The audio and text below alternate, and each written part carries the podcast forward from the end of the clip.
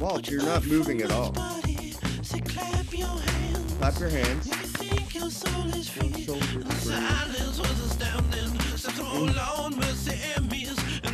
can't stop what's coming up. You're never gonna stop.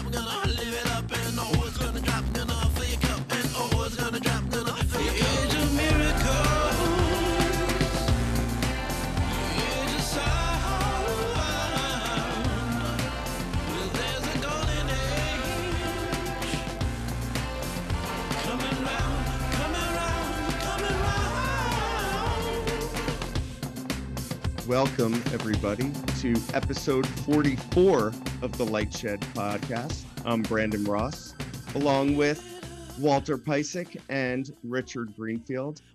I think that uh, that intro was a little bit uh, probably too extended. I hope you uh, could bear with us and got a, a look at Rich's dance moves there if if you're home watching. How is everyone today? How are you, Rich? Rich, Rich got his. I feel like Superman today, or a little bit like Superman today. I guess, although they say it takes two weeks for the vaccine to kick in, so I guess I, am not really Superman yet, but I certainly feel better. Uh, my arm's a little sore, but um, it feels great to to be vaccinated. Well, Rich, Rich, you got your your first shot on I think Wednesday. Wednesday. Yeah, the first so you shot. got your nothing. second. You got your second shot last I, week, right? I did. I got my second shot on Saturday. I will say the first shot is really not that much of a big deal from a symptoms point of view, but after the second shot, I was feeling quite under the weather. I would say. I uh, I had the ugly experience of vomiting on myself in my sleep um, waking up with some pretty crazy shivers that uh, that made it difficult to even move to the bathroom. And um, so this was worse than a Phish show. this, Phish show is the best thing on earth. Um, it it was a very uncomfortable situation for 48 hours, but definitely some optimism here as the COVID curve continues to kind of tumble quickly. Hopefully, it stays that way. Vaccinations are rolling out. We have some on our team. And hopefully, by summer, I will be seeing Phish. And so that that was why we're it always comes back it's, it's, funny how on this podcast everything always comes back somehow to Phish. It does I, uh, that's, no it does. There's always a way that you weave in well, how you get but back I, but I, to rich, live music I, and Phish. Rich i didn't. You're the one who brought up Phish yeah. to start with. And the other reason that we use golden age is because we on the venture side we completed our very first post funding deal which was an investment into Goldin auctions, spelt a little bit differently. And that's why I have all the uh, the baseball cards here in the background. Do you still have baseball cards in your attic? Like lots? well, well, Lois, for those of you who don't know, my mother um, contacts me, I would say every other week to come get the baseball cards that are somehow bothering her, even though they're nowhere in sight um, in in my parents' house. I got yelled at from the kids because some period ago when I got sick of all the shit that was all over the place, I threw out all the Pokemon cards, and now they're claiming that that was probably a mistake. Well, no, my my mom calls me that, up after she saw the news That was on a mega mistake. Walt. Oh well. Wait, my my mom sees the the Facebook post or the Instagram post about Goldin auctions that, that we participated with the Chernin Group, which was yeah. great to do this with Peter and Jesse and team. But she sees it and she goes, you know you know you have a lot of cards that are still upstairs. Like you know do you have anything valuable? And i'm like mom I, I, I doubt it. But you know it was just funny how like everyone's mother sort of like hey you've got all these cards sitting around. Is it worth anything? Well the collectible space is kind of undergoing a resurgence during COVID, and there's been. Don't you think it's more secular than just COVID? Like, it, there's, no, no, no, no. I, I think look, a lot of things sort of reemerged or emerged in COVID. It doesn't mean that it's necessarily a COVID only phenomenon. And I think there's, look, a broader focus on investing in anything that could have increased asset value. We've seen that across retail investment and in in other spaces and even in uh, NFTs now too, which is Right, I mean- everybody's sort of favorite topic, especially on Clubhouse. Well, I, I read that the, the Top Shots is is being valued at NBA two and a half two and a half The com- billion The dollars. company, the company enabling NBA Top Shot to also um, makes CryptoKitties. I'm just saying that selling things that don't exist, you know, meaning physically exist, but Yeah. obviously are digital representations of things. And that company is worth two and a half billion dollars. Just shows you how you know this idea of ownership of something, Yep. you know, physical or digital, but just that ownership of things is is a, a massive trend that I think we're going to see a lot more of, and is seems very disruptive to other forms of spending. And obviously, the blockchain enables scarce um, items with real ownership attached to them um, in the digital collectible space. So, Can you buy That- that- crypto kitties with Dogecoin? Ooh, I, that I don't know. That w- that's above my pay grade in terms of knowledge, but we'll have to check into that for next week. We actually we should get someone. We really need to get someone from the NFT space on Lightshed Live. That should be our focus over the next couple of months of finding. I, Rich, I know just go you've to been your pushing favorite. it. Just I I, know. know. but but beyond that, just go to your favorite place, Clubhouse. There's like 42 rooms on NFTs there. Well, it's funny you mentioned that because that's exactly where I wanted to go with our first slide, Brandon. Because your mom, Lois, who is our regular guest star, I writes writes a text message this week to her son saying, "I want to join Clubhouse. Invite me." I, So- it's it's it's not just that I mean- Lois said she wanted to join Clubhouse. She she said I want to join quote Clubhouse exclam, exclamation Yeah, what's- the point. quotes. end I don't understand. I don't know. It's it's the quotes, it's the exclamation points, Yeah. it's the emojis. She's just a very expressive person. See, if you were there in person, it probably would have started out as, "What is with this clubhouse? I Yes. to join this clubhouse." this Clubhouse. yeah. Yeah. What? So she did she did sign up and I noticed that she's following zero people. Actually besides me. She's Okay. she's following one person. So but she she definitely feels like she's part of what's current. But it it kind of I guess shows you that Clubhouse has definitely reached the mainstream. In fact, Well- actually I, I do have a story. I know before we get You- to the next slide. Okay, fine. You can tell the story first. I went I went to the dentist this week. Oh God. I, I didn't have any cavities. But the Can we first have the I, abbreviated version of this story? Thank Well, you, why don't you- like anything my- that's- anything why don't that you like starts my with like I went to the dentist. I mean, literally the the the our The lead up is- is- This falling is a- asleep. well, I it's like did. the Golden I- Age song. Like there was too much of Golden Age. I now there's gonna be too know, much of this story. Okay, listen. I, I I went to the dentist and he comes in and the first thing he says to me is I've been I saw you were coming today and I've been waiting all day to ask you this. Should I buy Clubhouse? And so I said I was like I was Okay, like, that is do a good. That is a good story. I was like, actually. what? I was like, what are you talking about? Clubhouse is is a private company. He's like, well, there's a company called Clubhouse. Um, I saw it like on uh, E Trade or whatever fucking uh, trading platform he's using, and I think I should buy it. I was like, well, that's not the same thing. He's like, but it's called Clubhouse Media. I'm like, no, it's it's a totally different company. And then he just goes, but does it matter? Because it has the name. Meanwhile, I get home and I looked at the stock was up like 80% that day. so maybe Oh, Uh, man. And then I signs, wonder. in, And, signs hold on, in the then I- bubble. and then Does it I wonder- this goes It back to a prior- this goes back to a prior podcast where I talked about that dentist from Scarsdale in the 90s who called me up with the caller ID and was suing me because he fucking buried himself in some stock. And now we wonder why that happens because dentists are buying Clubhouse because it has the same name as Clubhouse. I mean, good God. Okay, two two Dr. tweets S, here. if you're uh, listening, which you're probably not, I- I'm sorry, but I had to tell the story. All right, that that story Okay. was worth it. It started. It out really was. bad, It but- was. It it was a good Holy ending. Cow. Okay, Tae Kim, uh, first adopter, tweets out Clubhouse is now in the top 10 for 25 countries, seems to be taking off in Eastern Europe and the Middle East while dominating Asia. It's number one in Russia, number two in Saudi Arabia. Source App Annie. Uh, and this is just a chart showing it. And then we've also got a tweet here Twitter Spaces tweeting out as excitement for Spaces grows, so have audiences. Stay tuned for an early fix to the infamous Plus N coming out soon. We appreciate all of you as we continue to build together because basically in Spaces, you'll see like plus 400 people and you can't see who those 400 people are the way you can in Clubhouse. And so they're obviously fixing that. No idea why they built it that way to begin with, but at least it's being fixed. Let, let, me just say something on that very quickly before we head to Clubhouse, which I know Brandon, who's our resident expert on Clubhouse. No, I, I seven hours. About, he was on Clubhouse for seven hours. About Clubhouse.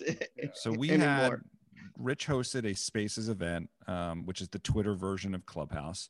Um, Anthony Noto was on there, and Anthony. Um, like he was saying, oh, you know, they're going to obviously have, he, he obviously said, as a former Twitter employee, I will never talk about stuff that, you know, I was in process when I was there. And he was talking about how Twitter will modify the product. And I kind of pushed back a little bit and saying, like, well, what about fixing the plus and the mutants? And he, oh, that stuff's easy. And I'm like, okay, and whatever. I let it go. Here we are, though, a week later, and that plus thing is not done. So doesn't that kind of speak to Twitter's ability to, I mean, yes, maybe in a month's that's, time, that's it fast. won't. It won't, dude. It's just adding the ability to when you hit plus to see the other users. I mean, how, you're uh, how big is this company? How hard can it be to make that any modification to Twitter Spaces? Like, come on, Kayvon. Like, eh, like we're expecting them to do great things and just put the title at the at the the name of the thing. You can't even fucking get the thing when I hit plus to see who else is in the clubhouse. So sorry, Anthony. Like that actually does matter to make the small changes quickly in in your um,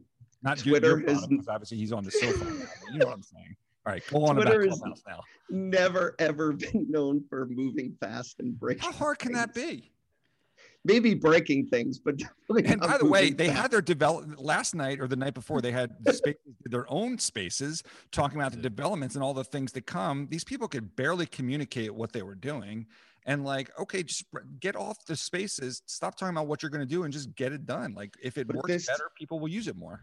This is my point on it though um well earlier. It's like clubhouse needs to focus on one thing and getting that one thing right and iterating on product where twitter has a lot of different stuff to focus on.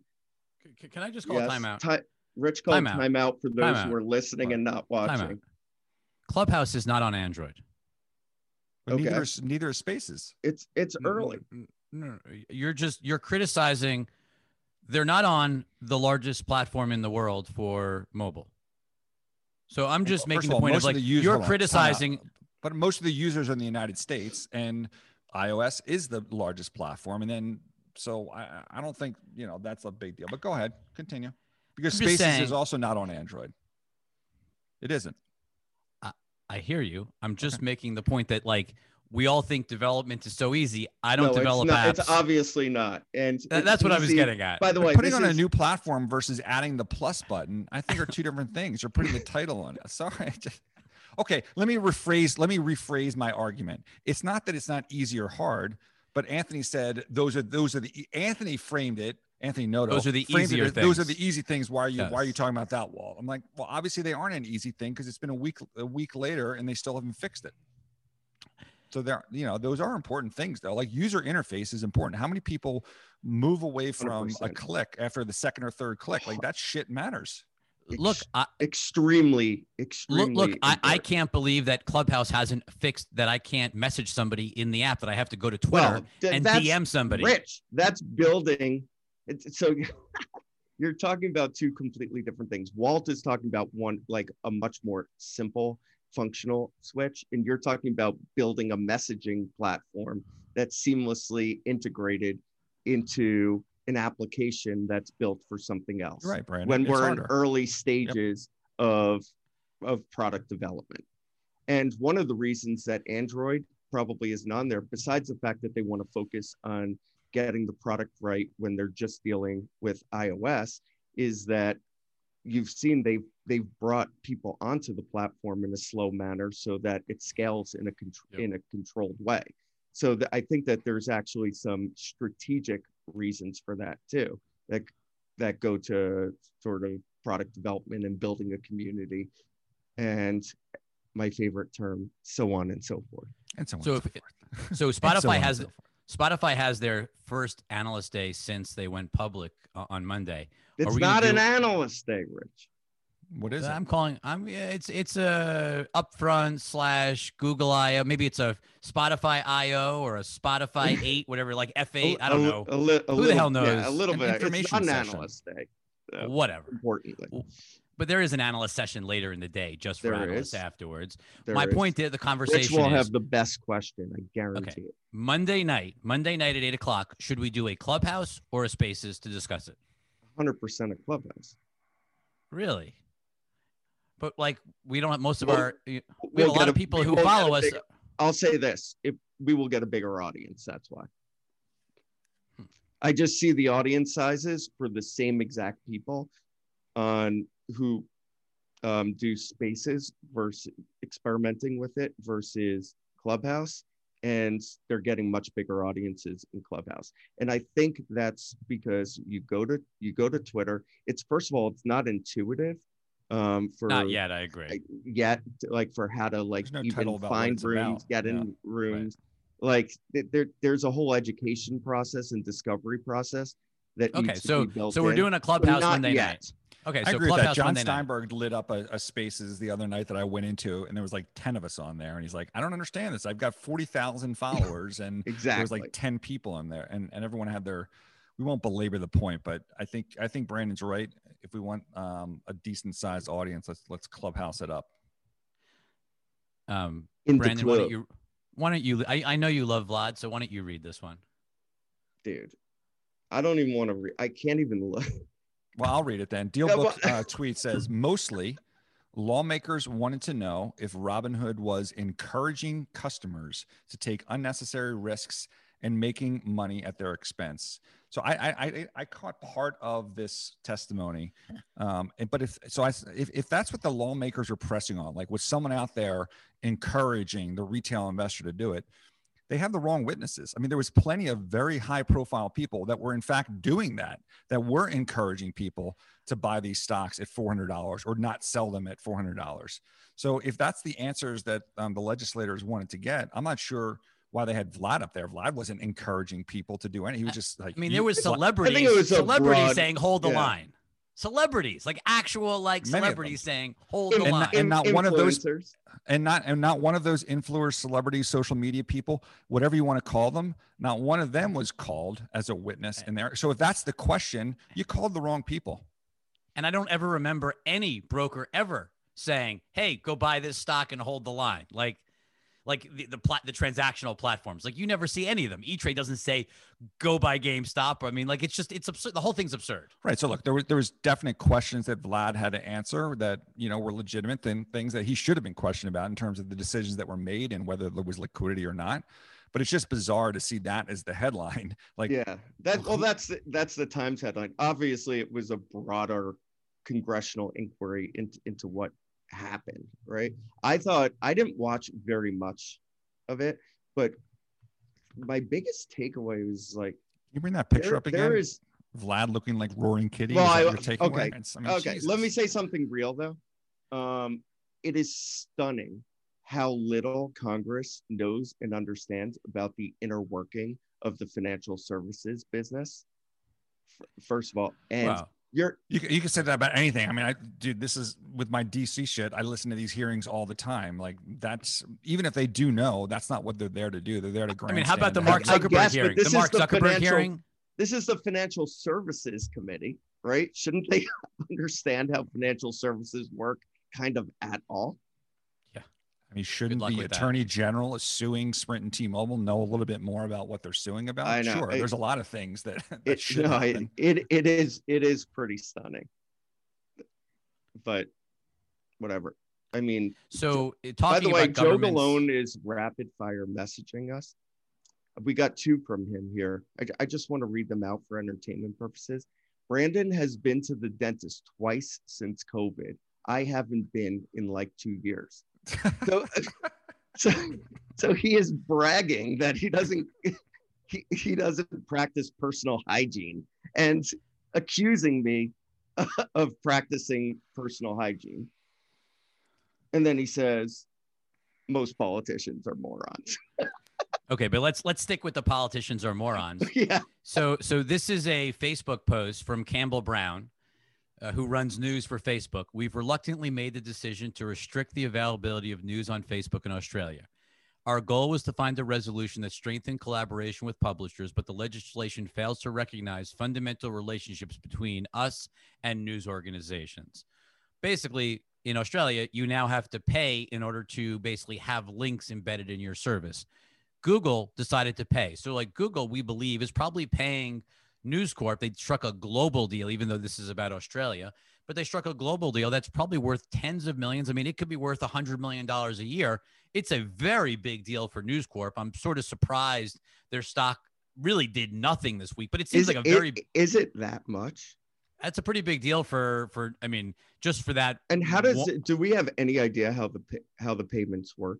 Because truthfully, like Google doesn't really make any money on on providing those links, right? There's there's really no advertising in well in the, engagement, in the, in but you could news, say well, but you could section. engagement. I mean, engagement. Look, I mean, it's Google's a search company, and part of search is including you know results on on news right correct but it's not like people are engaging with the content on google's platform at all as opposed to i, I just don't understand well, well but I, what i wanted to highlight though is is there's a change called google news showcase okay so we all know what google news is or i assume most people listening know what google news yeah. is the picture we have up on the screen is a new google news that just rolled out last week in australia and it looks different.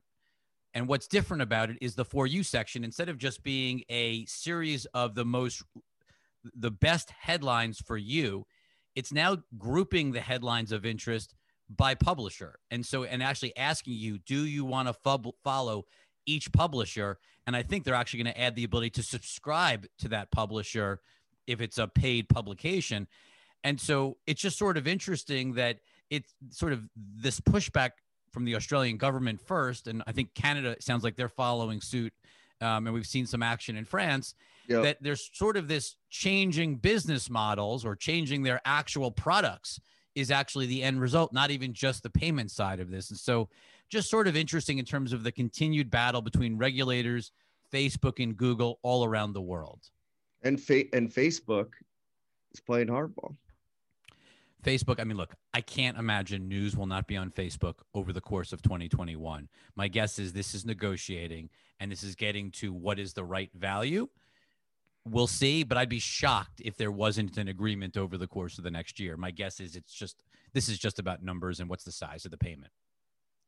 Right. And um, Facebook has done deals with publishers in, the, in, in the past. I, I just think they don't want to be told by the government what you should and shouldn't well, be doing.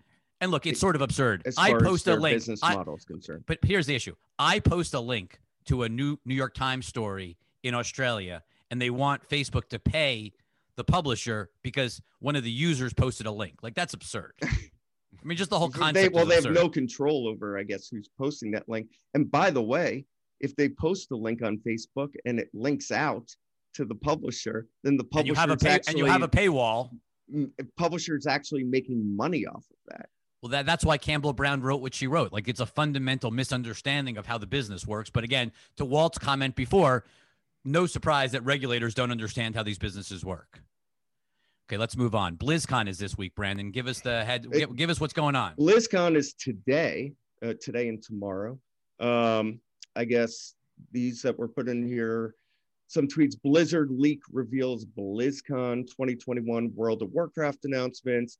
Obviously, um, for World of Warcraft Classic, there's the, the, continued remake of everything that's happened in World of Warcraft in the, in the past.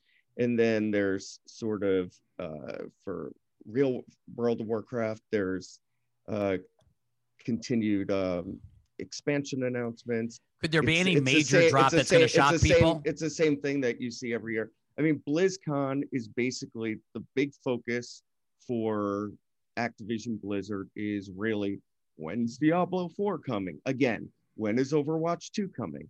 there is now the sense that neither of them might be this year, but they've been much more thoughtful about communicating with the community, and they're going to give um, progress updates at a minimum on both of those. And then I think what you're going to see is additional announcements about mobile games. We've talked about the the kind of importance of mobile and Activision Blizzard building out a mobile game for all of their franchises. So what's the um, craziest thing that could be announced? Like if you had to I don't just, think like, there's going to be anything crazy that's going to be like fully unexpected at this point. You're going to get a Diablo 2 remaster. It's just more content and more ways to engage with their core franchises across more platforms, which is what sort of the earnings growth story is here. And the likes of EA should probably take a page from their book um, in reaching consumers across all platforms. Hopefully, the Glu deal um, helps that. And um, a reminder that Zynga actually just announced a Switch game yesterday, right? Um, it's starting. a- it's all starting. a, a Star Wars shooter. It's all coming together, and they're going to face they're going to face continued competition, not just among the current publishers, but from the mobile platforms. It's Everyone's going coming- both It's all coming together. Is BlizzCon one of these events where you've got a bunch of people dressed up in their in their cartoon Oh, yeah. costumes, Dude. like a like a medieval festival type of thing? Dude, you have no idea. Because I wonder if the Uh, uh, WandaVision costumes may be big this year. Because in the last No, no, no, episode but- of WandaVision, they, they they wore the original cartoon costumes. That was a big thing. They only wear they only wear um, Blizzard related costumes. Oh, gotcha. Um, but there is I I'll, I will share some photos of BlizzCon's past. So if I walked you. in as Vision, Well- that would be out of place. that, that would be completely out of place. But this year, doing it obviously, it's That's it's virtual. Okay. So I will go on Zoom. why don't we? You know what? costume. Well, why don't we co-view it together? Sounds good. That's that's a great idea. Can we move to C band, Walt? headgear. Let's move to C band. C band, Walter. basically this is just a tweet that says the C-band auction came to an end and what, what they're referring to because everyone's going to be like wait a minute i thought that already did end but they have this assignment phase so it added um, 250 million dollars in terms of the number so nothing really changed in terms of the dollars the next event is what everyone's been waiting for and speculating about uh, which is when are we going to know the winners because obviously cable has indicated that they didn't bid. Um, you know, it created a little stir this week because because Dish announced that they're reporting their earnings on Monday. So there was a lot of speculation, like, well, you know, is Dish rushing to report so they don't have to talk about whether they bid or didn't bid in the auction? But just some facts. First, Dish does that kind of shit all the time, where they just announce they're going to report tomorrow or in two days. Um, secondly, we're probably going to find the find out the names of the bidders next week. Excuse me. Um, And that just gets published to a website. Like we basically they just put it up live, or like know, there's Rich. Joe takes care of all that stuff. I, but at some point, Joe tells me who won. But then, but, but the, the issue is that that none of these winning bidders um, actually can talk about it for like another 14 days until they make their final payment. So even if Dish reported their earnings on Friday and the bit and the and the names came out on Wednesday, they still couldn't talk about it. So this conspiracy theory of them. You know, rushing to report because they're going to have this big number. I mean, I, I have no idea. Can, can I just ask you if you've already made the made the investment and it's already been publicly announced? Why does the government not let you talk about it for 14 days? Like, why do they care? Um, well, they have to make their final payments. I don't know. It's just policy, Rich. It's just regulatory. It's just the way it works. I don't know. I'll I'll I'll, I'll contact someone at the FCC and get back to you with that answer And- next week. And, and who do we think? Who do you think is the biggest bidder in this? I mean, obviously it's Verizon. Let's let's move on to the next slide. This is now we're going to rehash. it. We, we said what oh, we needed to say on CB. It's going to be Verizon. The only question is who backfilled where cable didn't, or did cable really not bid? And so the the only But real that's, surprise that's is 10 to gonna- 20 billion that you thought was going to be filled by cable. Sure, but like whether Verizon bids 45 or 50, like Oh, okay. Verizon's going to be the biggest bidder. Like it, it would be shocking if they weren't. So the only question is, are they 40? Are they 45? Are they 50? Are they north of 50? The real question is, if cable didn't show, who backfills that? T has got some, you know, capital restrictions in terms of how much they could theoretically spend. So then does it become T-Mobile or Dish? And there's obviously implications there. Perfect. Uh, sorry. Next slide. Cue it up. So the next one, you know, this is kind of a lead in because the more interesting thing, that's why I didn't want to belabor something we've already talked about, um, is Anterix, which is a, a smaller company that has a very small sliver of spectrum. And like, we're talking like rather than 100 megahertz, you're talking about like, you know, six megahertz. So it's tiny, but their business model has been to um, lease or sell it to utility companies. And what's fascinating is they got a um, price of $2.31 a megahertz pop. That compares to the C-band auction where it was a dollar, so substantially higher um, for a, a, just a sliver um, a sliver of spectrum here. The other thing that was interesting about this about this deal is the San Diego Gas and Electric, who who paid this high price for them, also purchased CBRS spectrum. And the issue here is the same layer cake that T-Mobile has talked about, where you need low band for coverage and then mid band for speed. So there's value in this low band and mid band. So when we think about other CBRS owners that are out there, Dish has a nationwide CBRS position. So it just it just an, another kind of data point showing how there's a private LTE opportunity. There's enter, there's things beyond consumer wireless that if Dish or others you know develop these you know open systems that it attracts a broader um, type of, of customer set that's and when there. you mesh these two things together these two different types of, of spectrum together any issues technically? Is it just take longer to nope. do, or it's seamless to the consumer, or to the use case of it makes no difference? No, every wireless operator today has low band spectrum for coverage and then mid band coverage for speed. So it, stands to reason that if you're building your own private LTE network, that maybe you go to someone like Anterix and get a little bit of low band spectrum, or there's other 600 megahertz spectrum owners out there and then you find someone else to partner with, whether it's Dish or Ligado or whoever, to give you some deeper mid-band spectrum to partner. So it's just it's just fascinating for to the extent that people are all fired up about C-band. And meanwhile, you had a company, again, it's a much smaller piece of, piece of spectrum, but on a relative value basis, you had a utility company pay $2.31 a megahertz pop compared to the dollar that everyone's all fired up about that was spent um, in this C-band auction, obviously for much deeper spectrum positions. So there's been like a view that, you know, for for a while it, it sort of seemed like all of the major platforms were at war with each other. You know, Apple TV had its device and you know, the connected Amazon TV Fire, platforms.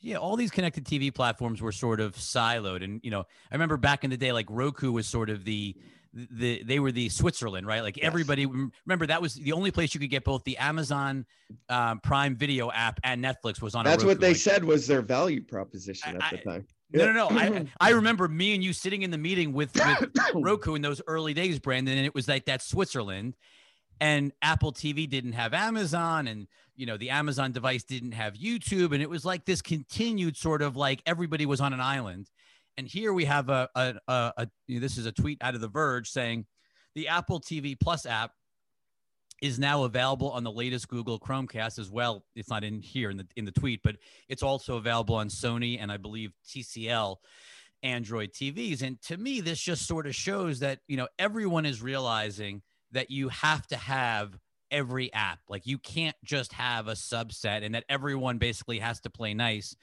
Google needs their apps on Apple TV devices, and Apple TV knows they need their devices on Google. And it just, it sort of means that at the end of the day, you would think kind of best product wins because the apps that are on all of these devices are eventually going to look, or actually are getting really close to looking essentially identical.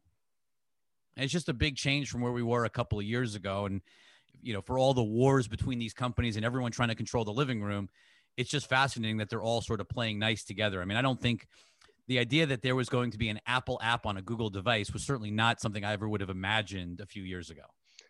So, how do you distinguish between which device you want if you're a consumer? Well, I mean, I think Roku's done a great job of embedding themselves into the TV, right? Yep. So making it so you don't need an extra device, and they've yep, certainly for, for certain manufacturers. Google's done a great job of that overseas. You know, Yep. Android TV becoming Google TV. Um, you know, I think to some degree, marketing plays a big role, right? I mean, brand and marketing. I mean, I think Roku's certainly done a much better job than the other three major platforms in distinguishing themselves, at least in this country. For for No, I- me, it's about the the integration of all of these apps into one big experience. And that's why, I mean, I say it all the time. That's why I like the new sort of Google TV Chromecast a lot because it has recommendation engine, um, sort of a meta recommendation engine. It has the ability for me from the operating system level to continue watching things that I was watching across all the different applications. And so for me, it's it's a differentiated experience.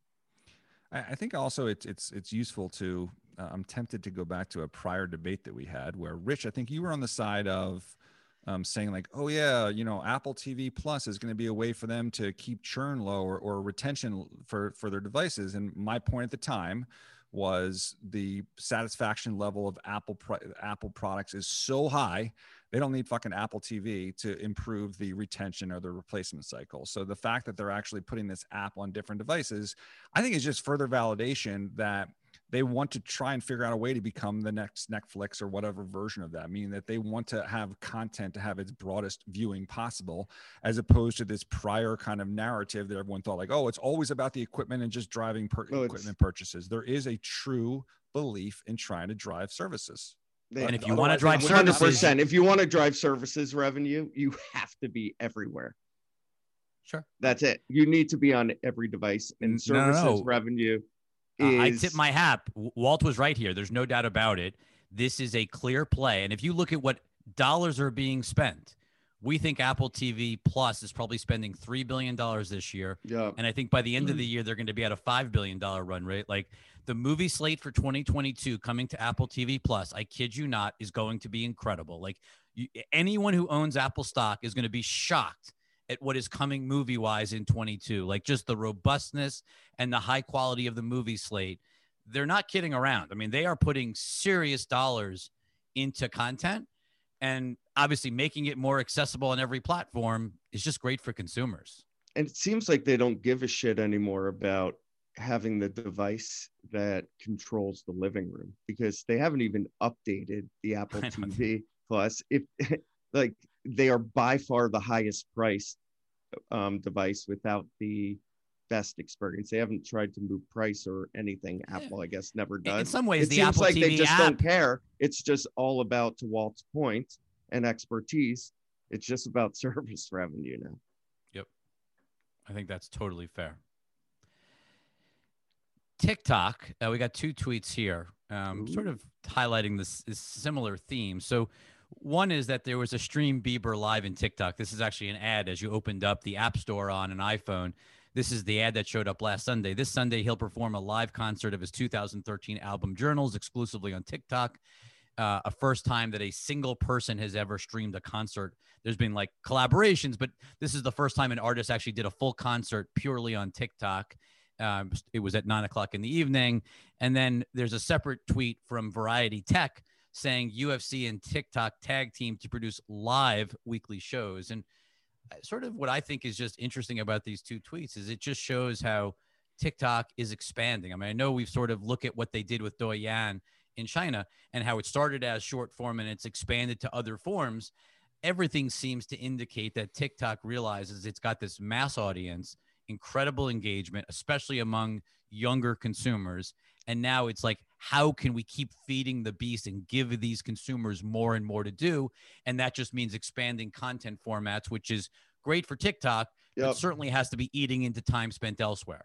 I think the other thing that both these tweets show, and I know they're really about TikTok, is the renewed importance of live and actual eventization is that a word or just, sure. just like making things into an event and like the live theme goes back to clubhouse right it's it's appointment viewing um these sort of even like in the commerce world and we talked about this a lot like apps like whatnot where there's sort of a, a, a live ongoing experience that's happening um to to drive engagement and make something feel special whether it's someone opening up uh, a pack of 1983 Fleer basketball cards um, or a live concert.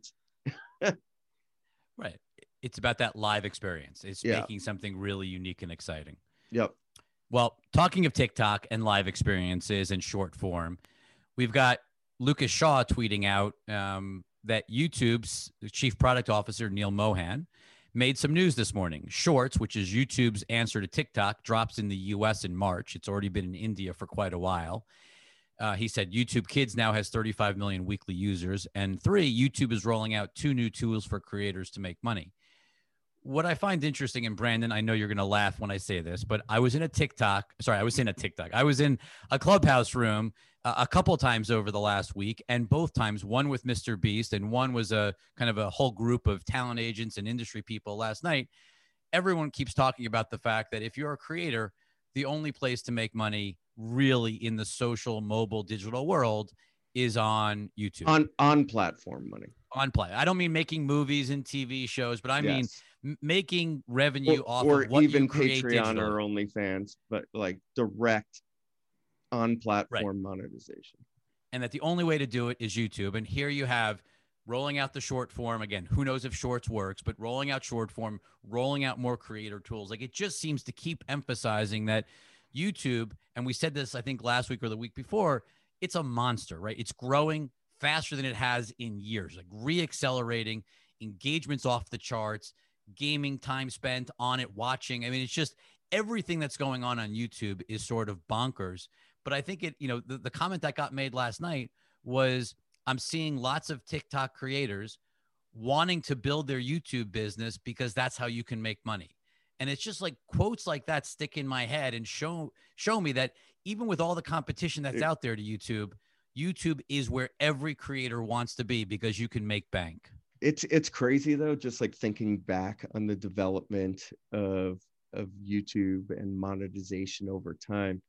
It there's a lot of these other off-platform tools were were developed because YouTube, even in of itself, has not offered enough um, monetization for for some of the creators, especially at the mid tier, and and of obviously on the tail. So But it's just a relative thing, I guess. Brandon, why don't you read this? Because I know you love this topic. Okay, this is from Meg Graham.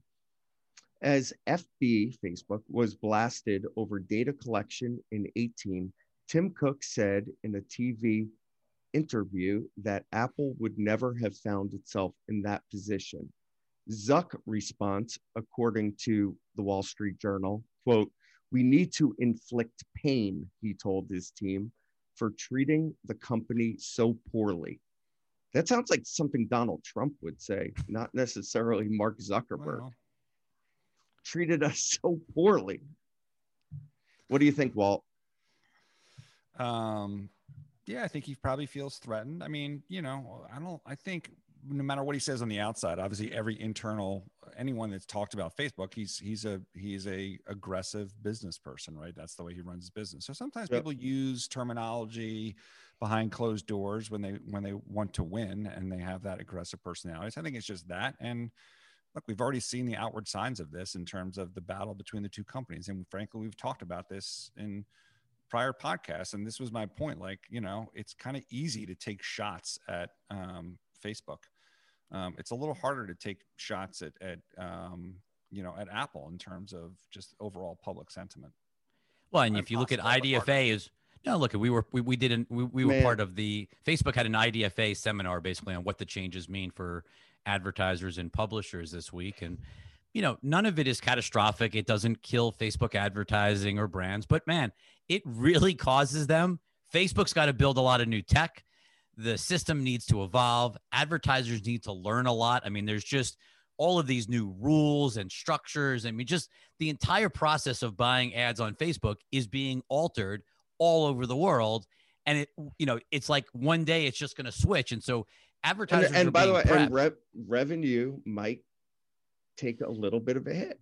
It's yeah. bad. I- I mean, I, I- don't. It, I don't think Zuck would be this up in arms generally. I, again, we discussed this during earnings when he got on and straight out said Apple was a threat. I mean, clearly there has to be some some worry about monetization in addition to just it being a pain in the ass. You There's don't also think? fear of the unknown of a new administration. You just don't know who's going to be at, in these at the heads of these different regulatories and how aggressive they're going to be and who they're going to pick and choose. Like they can pick whoever. They, there's so many different angles that they can take this in terms of big is bad. Um, you don't want to be the you don't want to be the company that they're going after because that can obviously be a, be a painful multi-year ordeal and and restrict you from doing other things that you want to do. As Rich would say, sure. Atlanta is a big show on FX, and Donald Glover leaving and exiting FX Disney family for an eight year, uh, or sorry, for a multi year, eight figure overall deal with Amazon that's said to include a content channel on Prime Video. The Hollywood Reporter uh, tweeted out and reported earlier this week. To me, it's just like another sign that the entire two things. One, it shows that the entire industrial complex of TV is in trouble outside of sports and news because every major talent is leaving for streaming. Love when he But says the- that. But the- the- Industrial complex. But The the, other, The but the other multi-channel cra- video ecosystem is in But deep he- trouble. but here's the crazy part: Ha- Disney has Disney Plus, they have Hulu, they have Star Overseas, they have ESPN Plus, they have all of this streaming. The market's giving them a huge reward for streaming. How do you lose one of your top talents to Amazon? Like, I just don't understand how that happens. You have tons of capital. The street wants you to invest in streaming. How do you lose that talent? Someone that was important to FX, important to the Walt Disney Company, and they lose it to Amazon. To me, that just shows you Does Disney Atlanta does Atlanta have a, a wide audience? I love that show by the way, and I cannot wait for the next season. It's been too long. Does it have a wide Well- audience? Maybe Disney's like this isn't broad enough and we don't give a shit. I don't know. Yeah, but but but as we've learned with Netflix, it's not always about size of audience, about passion. So like your reaction, Brandon, True. hundred is percent. like the way you're talking about, you know, you're finally watching The Wire, you- the way you talk about Atlanta, like passion for programming really matters. And I think if if Disney doesn't understand that, that's very concerning because it's not just about scale of viewers; it's about shows that are must watch how- for viewers. How do we know that this is this is blaming it on Disney for being too cheap, or maybe Maybe or he didn't want to work with them anymore. Yeah, It's right. Exactly. possible. Maybe That's possible. Like I've got Maybe he didn't like Amazon in the media business, and they said like, look, talent likes to work at places like that. I wouldn't think that Amazon is as no offense to my Amazon friends, but it's as sexy to work as Netflix or or um, even Apple for that matter. Or Disney. because Apple by the, or Amazon, your your interface still sucks. But but still, maybe it's more cool um, to work at Amazon than it is to work with Disney. I mean, Disney is a fair. pretty a still pretty staid company, right? and maybe they actually did the math and put the you know the, the value tag on it and amazon came up with a different equation and who knows but your the broader point is there right it's all moving to streaming Well, I'm glad you said that, Brandon. Oh God. I'm glad you said that. It's all moving to streaming because we've got a tweet from Wang, AZN Wang, uh, who caught a, a really interesting um, job posting. So it said Roku could be producing original content. There was a recent job opening for a lead production attorney to work on its slate of original content. Work involves drafting agreements to hire writers, actors, directors, and individual producers. Quibi might not have been a one off. And so what's interesting about this is it ties to something we wrote in our uh, top 21 for 21 that we thought Roku was going to go far more aggressively into original programming. But on top of that, in last night's earnings call and earn, even the, the release, Roku basically makes a statement about increasing um, a focus on original programming and content now that the Roku channel has gotten big enough with over 50 million monthly active users. And so I just think all signs point to just like you're talking about Amazon and Netflix and Disney Yep. and all these others spending on original programming, Roku's next. They they have a massive platform, they have lots of engagement. Why should they only send people to have, third-party apps? they have a really nice stock currency that they could raise money against if they want They to. could. Hint, hint. Uh, look, I I think it would be crazy not to take advantage of it given yeah to Uh, finance our ambitions in creating content we've decided to offer stock the stock will probably be up on the dilution I- I- every media company starts with other people's content in this case other people's apps and it just seems so obvious where they're going and that they have the ability. But even in the just like- Roku app, what was it? It's just a lot of like crappy license sort of Content. Third party content. Yeah. Imagine it's now a show like I don't know, Peak Adventure, like you know, like Paramount's producing for Paramount Plus, you know, which is going to have its analyst day later this week. Like, eh, you know, there's no reason why they have to drive you into Paramount Plus. Why can't they drive you to the original show on the Roku channel? I mean, it just seems obvious that that's ultimately where it's going. Get everybody stuck on the drug of streaming, and then ultimately do that Trojan horse and move it to instead of using third-party apps, you're going to use our app. No different than actually than what Reed Hastings did, shifting people Yeah. like licensing content and then replacing it with original programming. It just feels like Roku's going to do a similar maneuver over the next five years. And a reminder that Anthony and Reed are close. Roku was hatched inside of Netflix. I mean, that sort of same mentality is there. So earlier in this podcast, Rich, I was salting you a little bit for pointing out that I was right about Apple TV and not being focused on the equipment as opposed to now I'll admit where I was wrong because many of our podcast listeners know that I've kind of um, attacked Roku a little bit and saying like, well, why Apple TV? Why couldn't they just go? They should give away free Apple TVs with the iPhone this year, which they didn't do, and now they're putting it on TV. So that was wrong. It seems like Apple TV is just seeding the market to whether it's Chromecast or Roku or, or what others. They're just it doesn't make sense to me, but Me neither. it's it's time to get it. admit to it's time to admit defeat on that call. That one was wrong, and I think you were you you fought me on that one a little bit as well. And and uh, yeah, it's just odd that Apple is is is, but it, that's great news for Roku, and obviously from the Right. device standpoint, that's that's huge. For, I mean, going back to our Apple slide, that that's and that's the other takeaway. That's a very positive, ironically, for Roku because they're not going to see Apple spending tons of dollars putting their devices in the market. correct. Or marketing those devices, right? Like that's Sure. not where our that's not where their marketing campaign is at all. So what last slide on content spend, Variety posting that Disney Plus unveils a handful of European originals, star titles, new appointments. And what's important about this is the the one thing that I think we've criticized not just Disney, but all these other streaming platforms is that they've been very US centric in their content spend. And what we're seeing when you look at the Walt, I think you liked Lupin. I'm four episodes in, but I think you enjoyed it. Lupin. Lupin. Did I say it wrong? I have no, I have no idea, but I like it when you tried to pronounce Lupin. I, I was so nervous pronouncing it. I didn't know what to do. I got really That actor's tensed up. phenomenal, by the way. And now, they're, now they're pushing me to watch something else from him. What, so whatever you say, you're gonna you're gonna fuck up the pronunciation. Sorry. No, but but, but I'm four ep- but I'm four episodes in. I've loved it. Congratulations. No, no, no. But but it's a French show, French actors, Yep. um, you know, built for Netflix or created in Netflix in France, but exported all around the world. It's working all over the world. I think this globalization of content is a huge deal, and I've been shocked that more companies haven't been focused on it. It's nice to see Disney finally starting to do something and starting to actually create content overseas that hopefully they bring over here. Hopefully, it's not just locked in the country and they really start promoting it. Because I think the fact that Netflix has made this stuff available and recommended it has turned on a, a huge amount of viewers to content they never would have touched five years ago. Like you never would have watched a dub show five years ago in the US. And as a reminder, in certain markets, there are requirements for Sure. for their for local, Local language. Yeah, in local language. So they had to do it anyway. But we've been saying it for a long time.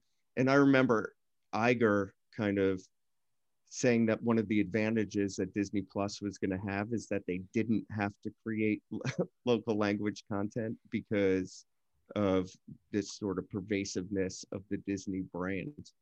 And uh, well, they So were speak- Iger was wrong, and here we go.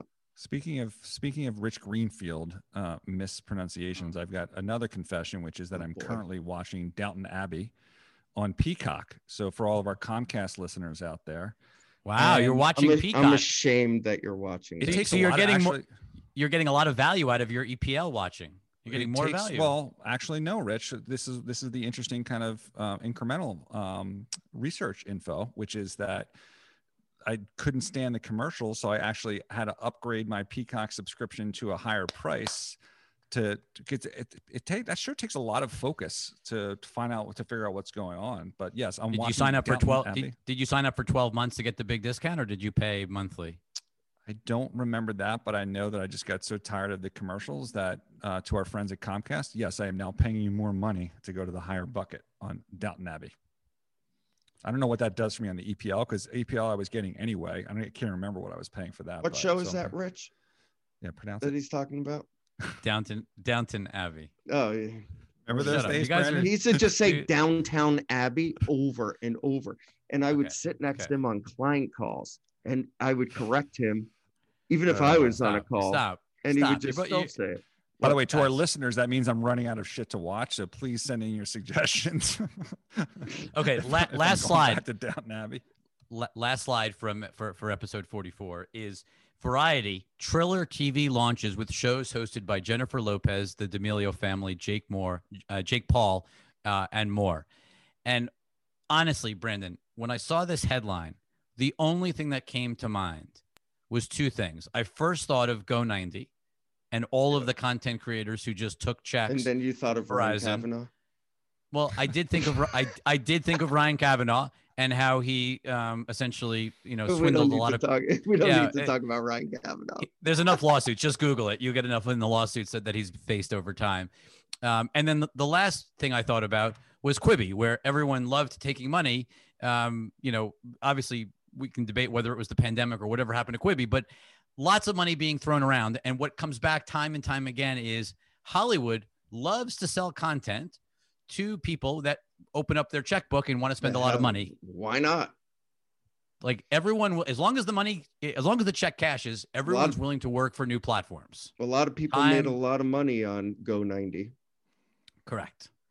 Money that you know it only lasted. That, you know that was like the those highest only dollars once. ever spent per an engagement minute. Uh, Yeah, like for sure. ever, some of those shows.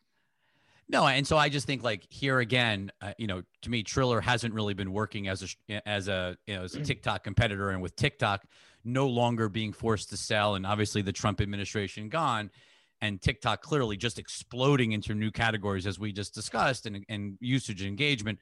The idea that Triller has a, a future seems very you know dim to me.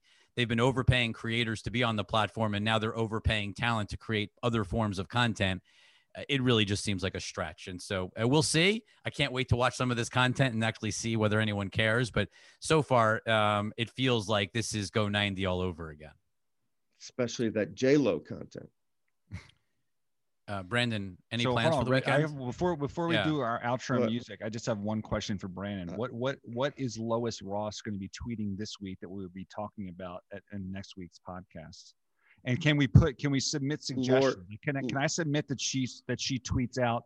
Are we still holding the line, Brandon? Uh, I, sh- I don't think she. I don't think she know, she knows that one.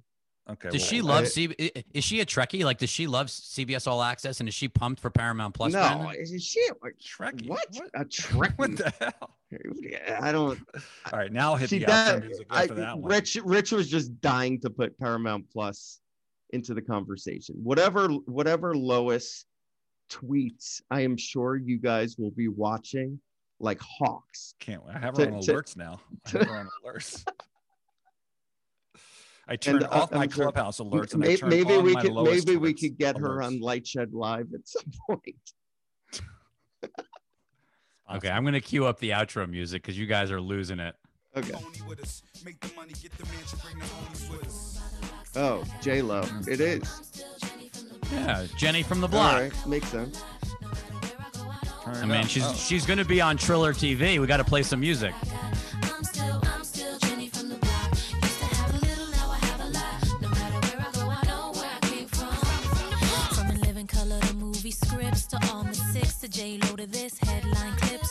I stay grounded as the amount. Lyrics aren't bad. Real, I thought Have a great weekend, everyone. That's episode Okay. 44. Let's Bye, go everyone. Mets. Let's go Mets. I love. Look, listen to Walt. He's a Mets fan now. We're aligned. I love it. Jenny on the